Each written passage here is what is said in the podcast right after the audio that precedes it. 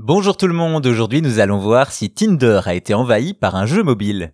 Vous le savez, depuis bon nombre d'années maintenant, les applis de rencontres se sont installées dans nos smartphones, permettant de découvrir de nouvelles personnes, voire même de trouver l'amour.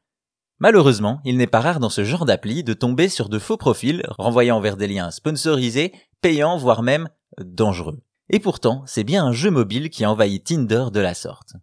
C'est en 2012 que le monde découvre Tinder, qui renverse la manière de faire des rencontres. Maintenant, on fait les choses vite. Des profils défilent sur notre écran. Si ça nous plaît, on swipe à droite, sinon à gauche. Quand deux personnes répondent la même chose, elles matchent et peuvent se parler. Un procédé efficace et addictif qui font de Tinder une des applis de rencontres les plus populaires et les plus rentables. Malheureusement, le succès attire son lot de désagréments et très vite, des bots vont envahir ce genre d'appli et sous couvert de faux profils vont envoyer des liens souvent vers des sites ou services payants pour adultes. Cependant, en 2014, cela prend une tournure pour le moins étonnante.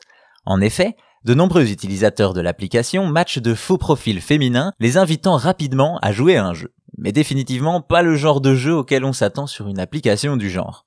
En réalité, ces bots envoient automatiquement un bonjour ou comment ça va pour ensuite dire qu'elles se relaxent en jouant un jeu nommé Castle Clash, une des nombreuses photocopies du célèbre Clash of Clans.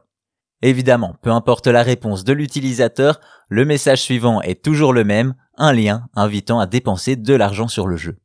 Bien entendu, face aux nombreux témoignages, Tinder annonce qu'il met tout en œuvre pour enlever ses bots de leur appli, et quant à l'origine de cette campagne de spam, les suspicions se posent naturellement sur IGG.com, l'entreprise derrière Castle Clash. Même s'il s'agit là du scénario le plus probable, la théorie reste à prouver, d'autant que cela peut aussi venir d'une société de marketing peu scrupuleuse engagée sur le jeu.